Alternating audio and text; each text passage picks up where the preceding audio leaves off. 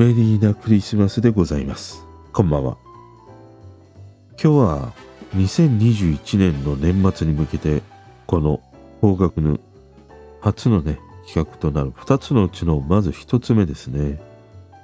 みんなに聴いてほしいクリスマスソング by 方角洋楽問わずです。今回ね、この方角ののオプチャの方でたくさん曲をね、共有していただきました。本当にありがとうございました。でもさ、お便りやね、質問箱、DM からの共有が一切ないというのは、これはもう、いかがなもんですか？本当に。ねで、またね、引き続き、この大晦日に向けての2021年、あなたにぶち刺さった方角ベスト3、これはね、まだ募集してますので、もう今すぐね、僕に教えてください。よろしくお願いします。この方角のはバブル世代端っこの僕がテレワークで完全に引きこもりになり、その日その時に聞いて、心震わせてくれた方角をね、紹介していく番組です。方角好きな方、ポチッとね、番組フォロー、よろしくお願いします。またね、深夜には真夜中の雑談と称して方角以外のトークも上げていたりするので、そちらもね、合わせてお聞きくださいませ。ということでね、早速行きましょう。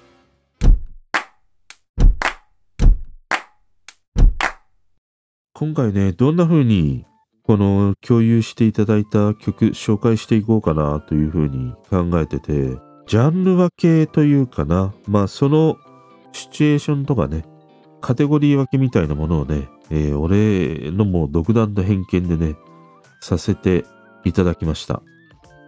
今回ね、共有していただいた曲は全部でね、24曲ありました。まずね、一つ目ですね。もうね、この共有していただいた人たちにとって、青春ど真ん中であったであろう、その時にね、聴いていたクリスマスソングというものをね、まず紹介していきます。1曲目、Do As Infinity We Are。2000年、彼女たちの6枚目のシングルでした。この曲はね、カオソフィーナの CM ソングでしたね。で、これはね、あの、アコースティックバージョンもあって、そちらもね、すごく良かったりします。まあ何よりもね、この2000年に入って、一気に失踪していったというね、ユニットでしたね。まあ、Do As はやっぱりこの2000年代入ってからね、割と短期間、短い間のね、活動期間だったりはしたんだけども、駆け抜けていったね、ユニットだったりしましたね。そしてね、次がね、聖寒前夜、聖寒イブクリスマスバージョンですね。2008年中島めぐみ、マクロス、ランカリーの曲でした。この聖寒飛行、これを今のアレンジで蘇らせたというね、一曲ですね。このものすごくさ、もうキラっていうね、ああいう感じではなくてね、なんていうんだろう、こうマクロスの戦闘シーンがね、スローで描かれているような、そんなシーンにね、ぴったりとハマるようなね、勢いでした。で、この作詞はね、もう言わずもがな、松本隆ですね。この曲はね、何気に、まあ、マクロスをね、通ってきた世代としては、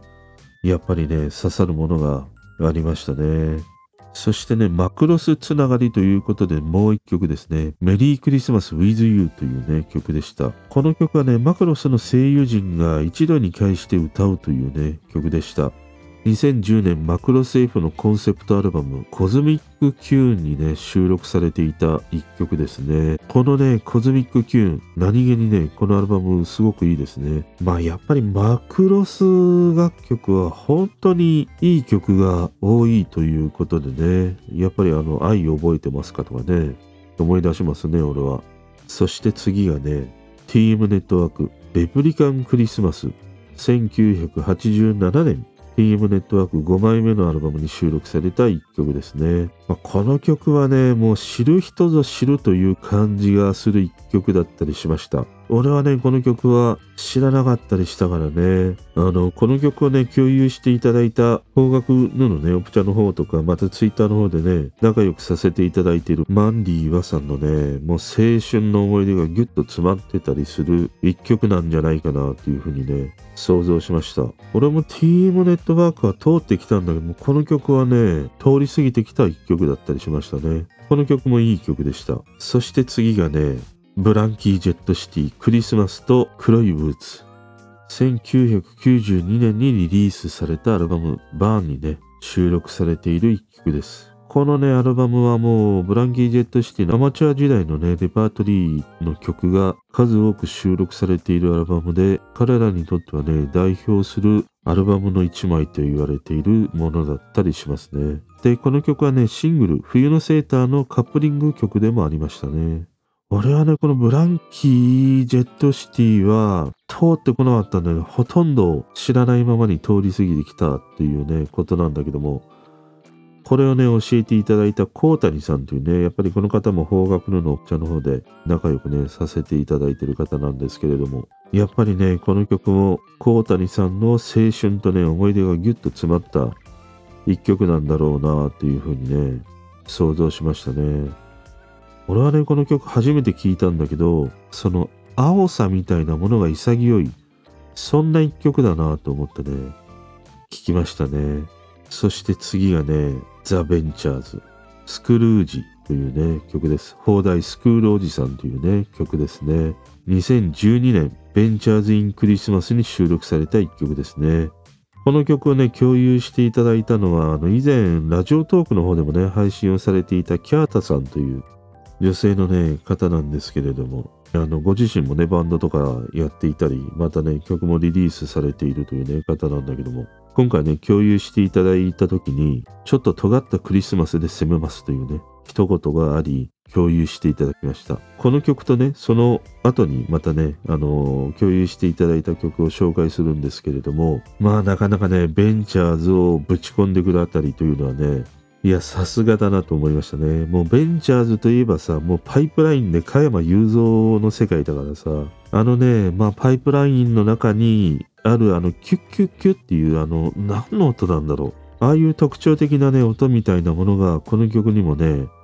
あの入ってたりします。キューンっていうようなね、音が入ってて、それこそ駄菓子屋で売っていた笛がね、こんなようなね、音がする笛が売ってたりして、俺は妙にそのね、音がね、耳についたというね、一曲だったりしました。まずはね、一つ目のカテゴリーとしては、多分、この共有していただいた方たちが、青春時代にね、耳にしていた、心に刻まれていた、そんなクリスマスソングじゃないかなと思いましたね。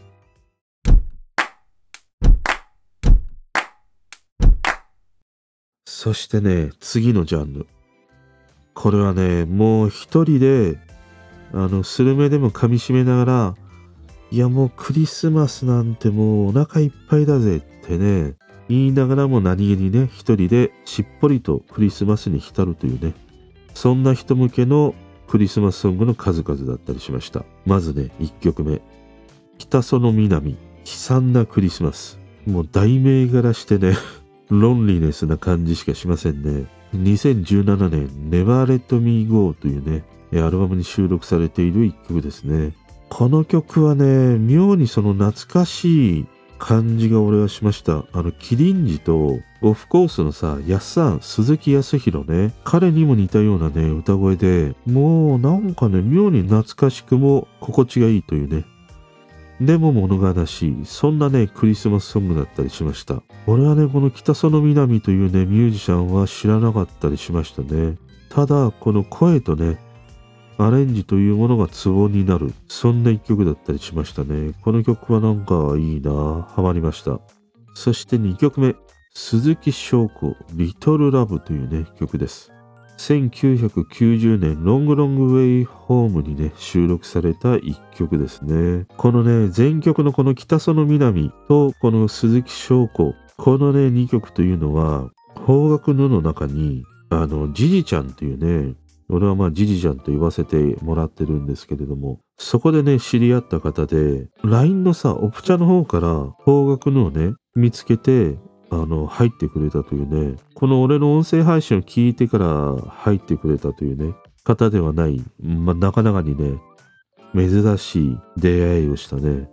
じじちゃんという方がね、共有してくれたんですけれども、ほんとね、この人はもう音楽ガチ勢なんだよ。あのね、もうあらゆる角度からね、俺の知らなかった曲というものをね、次々にぶち込んでくれるんだよね。いや、本当にね、いつもね、新しいね、気づきをもたらしてくれる、このね、じじちゃんからの共有でした。でね、この鈴木翔子というシンガーソングライターは、あの、小泉京子のさ、優しい雨、あれの作曲者なんだよね。あの曲が好きな人であれば、もうね、ピンポイントでハマる、そんなね、一曲じゃないかなと思いました。この曲もね、すごく良かったですね。でもね、寂しい。そして3曲目、サニーデイサービス。クリスマス。2017年の楽曲ですね。11枚目のアルバム、ポップコーンバラッツにね、収録された一曲です。これはね、あの、今回共有していただいたクリスマスソングの中でも、俺はね、割と刺さりましたね。この曲を共有してくれた方というのが、あの、さっきもね、紹介したブランキー・ジェット・シティ、あの曲をね、共有してくれたコータイさんというね、方なんだけども、この方もね、ものすごいなんか俺にね、ぶち刺さる曲をピンポイントでね、共有してくれる方だったりしますね。で、このサニーデイサービスのね、この曲が収録されているアルバム、ポップコーンバラツ。これはね、2枚組で、まあ、サニーデイサービスに浸りたいという人は楽しめるアルバムなんじゃないでしょうか。あの、なんていうんだろう、このね、クリスマスという曲は、虚無感みたいなね、そんな感じが妙にいいんだよね。で、彼女の名前はクリスマスというね、フレーズがリフレインね、されている曲なんだけども、妙にね、耳に残るというね、そんな一曲でした。そしてね、4曲目、キュート、会いたいロンリークリスマス。2010年19枚目のシングルですね。いや、もうキュートはいいでしょう。好きですよ。もうキュートだし、ツンクだしみたいなね。もう文句のね、つきようがないです。歌詞はね、すげえ物悲しいんだけども、曲調はアップテンポというね、あの、しょっぱいもの食べた後に甘いもの食べたいみたいな、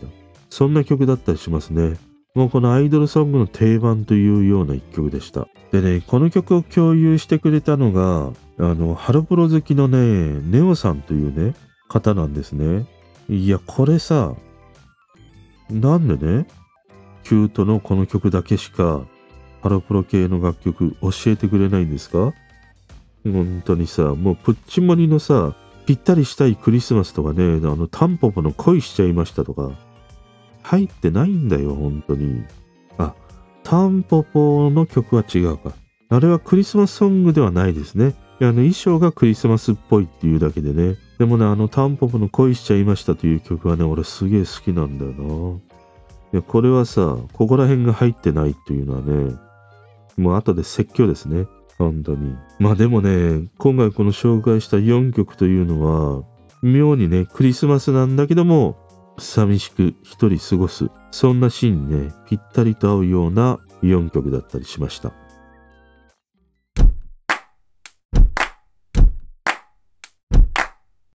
そしてね、次。これはね、もうクリスマスで気分を上げていこうじゃねえかっていうね、そんな曲の紹介です。まず1曲目がね、七つ星、 Splendid Love in December、1990年、アルバム聖夜七つ星に収録された1曲ですね。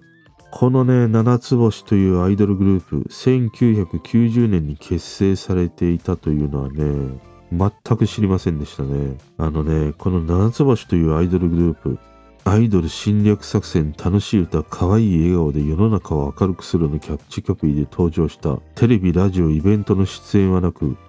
楽天使と同様にクリスマス特別ユニットとして CD ビデオをリリースしただけの期間限定の活動であったもうねウキそのまま読みましたこのね七つ星と同じタイミングなのかな？やっぱりクリスマスの限定ユニットのもう一つ楽天使というねそこのアイドルグループに在籍していたのが中山美穂の妹中山忍だったりね、しました。このね、七つ星のこの曲はね、俺は初めて聞いたんだけど、デングル感がすげえありましたね。いやもうここら辺のサウンドというのはもう80年代後半からのこの感じの曲というものが妙に懐かしい。そしてね、気分も上がるという、そんな一曲だったりしました。そしてね、ここからの3曲というのは、尖ったクリスマスをということで曲をね、紹介してくれたキャータさんのね、楽曲が続きます。まずね、一つ目。アンネ・マラーヤの歌うキャロル・オブ・ザ・ベルというね、曲です。この曲はね、あの原曲がウクライナの民謡をもとにマイコラ・レオン・ビーチュが1914年に編曲したシュチュドル一句にね、1936年にウクライナ人作曲家ピーター・ジェイ・ウィル・ウフスキーが英語の歌詞をつけたものです。曲はパブリックドメインとなっているが、詩はウィルフスキーの著作権が保護されている。作曲から100年以上経った今日において、最もよくね、歌われるクリスマスソングの一つとなったというね、これももうまんまウィキをね、読んでおります、私。で、それをね、このね、アンネ・マラーヤという女性が歌っています。あの、彼女のことをね、検索してみたんだけども、ちょっとね、どういう女性ボーカリストなのかがちょっとわかりませんでした。ただ YouTube のなんか概要欄を見ると、フィリピンというふうにね、書かれていたりしたので、フィリピン出身のシンガーなのかなというね、ことですね。でね、この曲はね、いわゆるさ、いや、パリピでウェイみたいな、単純でね、もうシャンパンポンポンポンみたいなさ、開けるような感じではなくてね、神聖で神秘的な感じがするんだよね。なんだけども妙にね、その力が湧いてくる。そんな一曲なんだよね。で、この曲はね、ちなみに1990年、ホームアラウンの映画、あの挿入歌にも使われていたりしましたね。そして次がね、アニー・レノックスが歌うゴッドレスト・イ・メリー・ジェントルメンというね、曲です。この曲はね、2010年、あクリスマスコーニコピアに収録された一曲ですね。もうなんかただ俺はね 読んでる感じしかしないんだけども、このアニー・レノックスというシンガーは、スコットランドのシンガーソングライターですね。で、この曲もね、異国情緒に溢れている、こう、ケルトミュージックというのかな。そんな一曲なんだけども、この曲の前に紹介したキャロル・オブ・ザ・ベル同様に、なんかこうね、生きてますみたいな。母を訪ねて3000人みたいな。そんなね、生きる力強さみたいなものを感じさせてくれる曲なんだよね。ただね、歌詞は何を歌ってるかちょっとね、わからないんだけども、このね、2曲というものは、いわゆるパリピでウェイっていう感じではないんで、ものすごくね、こう神聖な感じがする曲だったりとか、ものすごくこう異国情緒感みたいなものがある。だけれども、妙にね、この2曲を聴いていると、なんかその力が湧いてくるというね、俺はこの2曲はちょっと不思議な感じがしましたね。そういう意味でこの気分上げ上げのね、ジャンルに俺は今回カテゴライズしてみました。そしてね、キャータさんが最後に共有してくれた曲。今までのね、ものは尖ってたりしたんだけども、最後にね、共有してくれた曲で、ちょっとね、近づいてきてくれました。シーエが歌う Santa's Coming for Us というね、曲です。2017年、Everyday is Christmas に収録された一曲ですね。これはね、もうポップス好きな俺としてはもうスッとね、このね、老化した肌に水が浸透するかのようにね、入ってきました。去年ね、確かこの曲をキャータさんが Twitter の方でね、共有されていて、で、妙にね、記憶に残っていた、そんな曲だったりしました。ということでね、このなんかこう、気分が上がってくるというね、曲、このジャンル、ここではね、いわゆるあの、パリピ系の曲ではなくてね、なんかその生きる力強さ、そんなものをね、与えてくれる曲が、キャータさんによってね、もたらされましたね。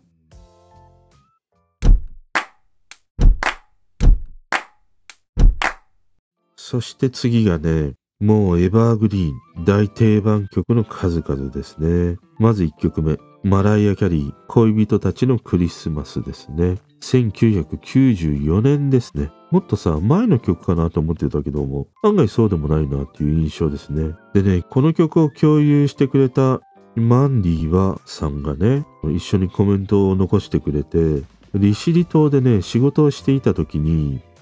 フェリーターミナルの喫茶店で流れていました。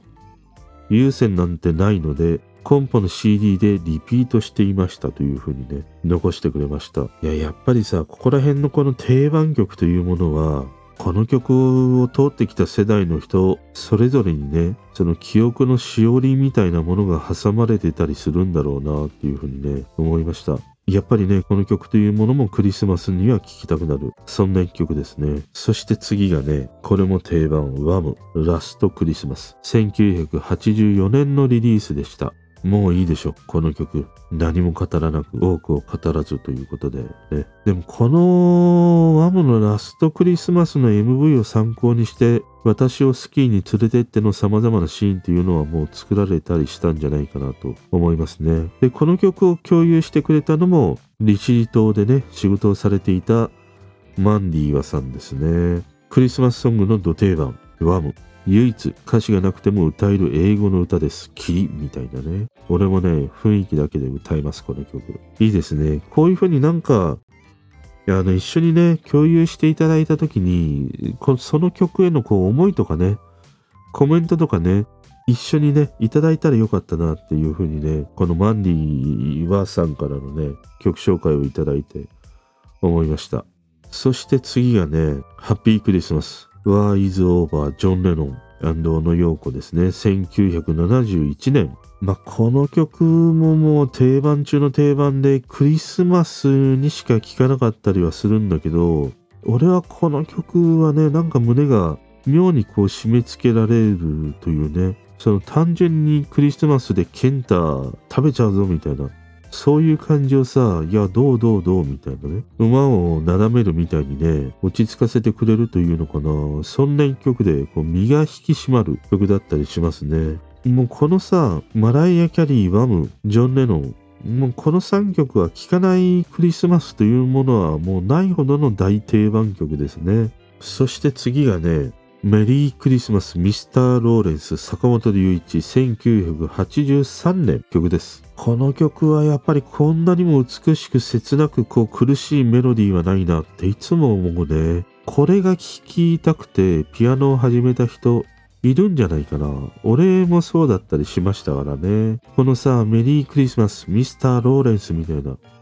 なんか俺最初見た時ガッツ石松なのかと思ったあのたけしのねシーン。あのシーンも印象的だし、やっぱり坂本龍一にさ、キスをするね、デビッド・ボーイのね、美しさと気品さみたいなものがね、妙にこう記憶に残るというね、映画だったりしましたね。そしてね、このジョン・レノン、坂本龍一、この2曲に続きね、クリスマスに好きな曲忘れてましたということでね、共有していただいた糸さん、最後に教えてくれたのがダニー・ハサウェイ、ザ・クリスマス、1970年の曲でした。もうこれはアメリカのね、クリスマスのスタンダードナンバーとして有名な一曲ですね。あの、この曲はね、リリース当初は全く売れなかったんだよね。でもね、2014年あたりから、毎年ね、このクリスマスシーズンに流れるようになり、チャートインするようになったというね。今となってはもう定番中の定番曲になりました。でね、この曲はね、共有してくれた MV がとにかくね、可愛いんだよね。あの、どこを切り取っても、そのポストカードの一枚になりそうな、そんなね、MV になってたりしました。そしてね、このカテゴリーのラスト、邦楽から稲垣淳一と広瀬香美が歌うクリスマスキャロルの頃には1992年の曲ですね。この曲作詞は秋元康でしたね。あの、もう冬の女王といえば広瀬香美。そして、まあ男性はいろいろいるけども、まあ稲垣淳一もね、まあ、冬のクリスマスソングのやっぱり一人だったりしますね。この二人がタッグを組んで歌うという。もうこのね、稲垣淳一の歌声がもう優しく広瀬香美にマフラーを巻くようなね、感じで歌う。そんな一曲になってたりしましたね。のこの曲も毎年ね、街なりで聴くという、そんな一曲になりましたね。ということでね、このエバーグリーンな大定番曲、紹介してみました。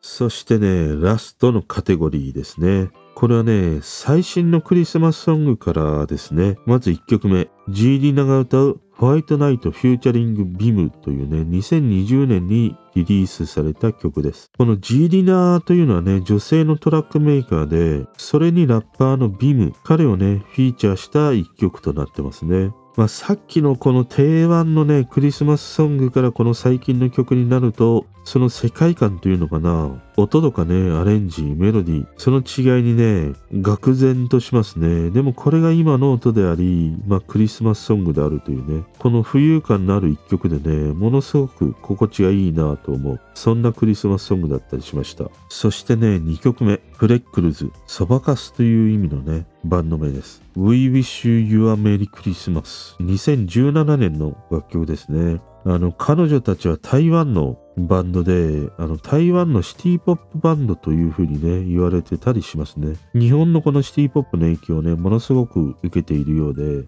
もうこの曲は安心してこう溶け込めるような、そんな感じがありました。そして3曲目、カーリー・テニクス、Gift to You というね、曲です。彼女はね、カナダ出身のシンガーソングライターでダンサーというね、彼女ですね。まあ今のやっぱり時代の女の子でインスタとかね、YouTube、そこでカバー曲を投稿していて、こう目に留まってね、デビューというね、女の子ですね。で、この曲もやっぱり最近の曲らしくてね、チル系というのが、やっぱり今のこのトレンドにあるような一曲だったりしましたね。ということで最新のね、クリスマスソングからはこの3曲共有していただきました。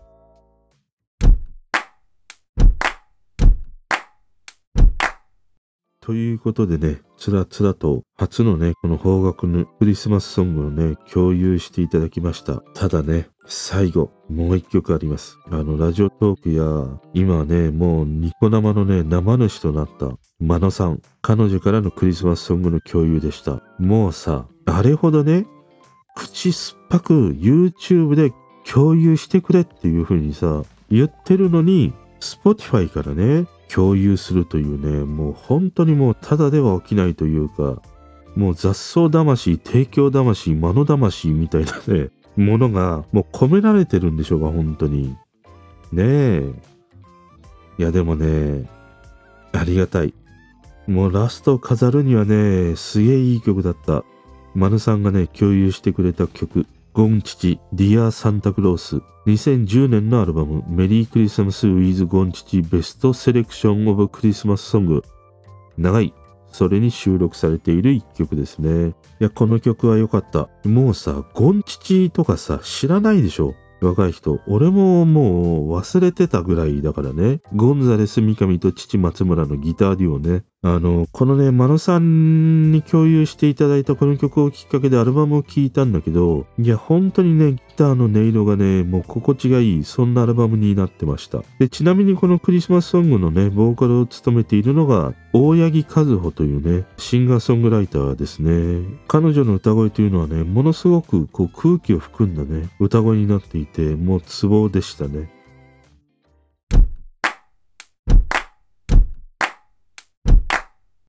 ということでね、今回共有していただいた全24曲。これはね、あの YouTube のプレイリスト、リンクに貼っておきますので、そちらでね、全部一括して聴けるようにしておきますので、ぜひね、聴いてみてください。で、俺はね、今回この共有していただいたクリスマスソングの中で、すげえ残ったのはね、3曲ありました。まずね、その1曲目が、マノさんがね、共有してくれたこのゴンチチのディアサンタクロース。そして、サニーデイサービスのクリスマス。そして、北その南の悲惨なクリスマス。やっぱりね、方角になりましたね、俺はね。またね、この俺のクリスマスのプレイリストにね、新たな曲がね、追加されました。ということでね、みんなに聴いてほしいクリスマスソング紹介してきました。今回ね、この方角のオプチャの方で共有していただいた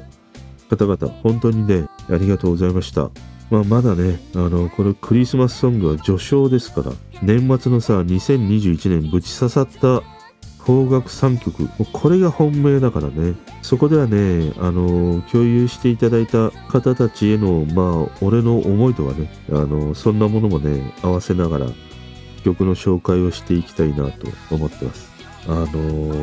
iPhone とかだと、2つのアプリ立ち上げて、こうかなり面倒なんだけどね、あの、交互に、俺のトークを一時停止して YouTube のプレイリストから曲を聴いて、またトークに戻ってみたいなね。そんな風には聞き方をしてもらえたら、案外、あ、こいつ何言ってんだっていうのがね、より伝わるんじゃないかなと思います。まあ本当はね、Spotify でね、ミュージックトークでやればいいということなんだけども、あの、Apple とかね、Amazon の方ではそれが音楽が聴けないからね、中途半端な感じになってしまうので、今回はこの YouTube で曲をね、共有させていただきました。ということで、このね、方角の絵は、年末のね、30日か31日に向けて、今年のね、2021年、心にぶち刺さった邦楽3曲、き続きね、募集してます。締め切りがね、26日までなので、その詳細もね、概要欄に貼っておくので、ぜひね、教えてください。そしてね、最後まで、このね、長いトークお付き合いいただき本当にありがとうございました。あの、俺もクリスマスの曲ね、いっぱい 共有したいのがあるんだけども、まあそれは真夜中の雑談の方で、ちょっとこう雑にね、紹介していこうかなと思ってます。今年もね、笑顔で迎えることができるクリスマスでありますように。それでは。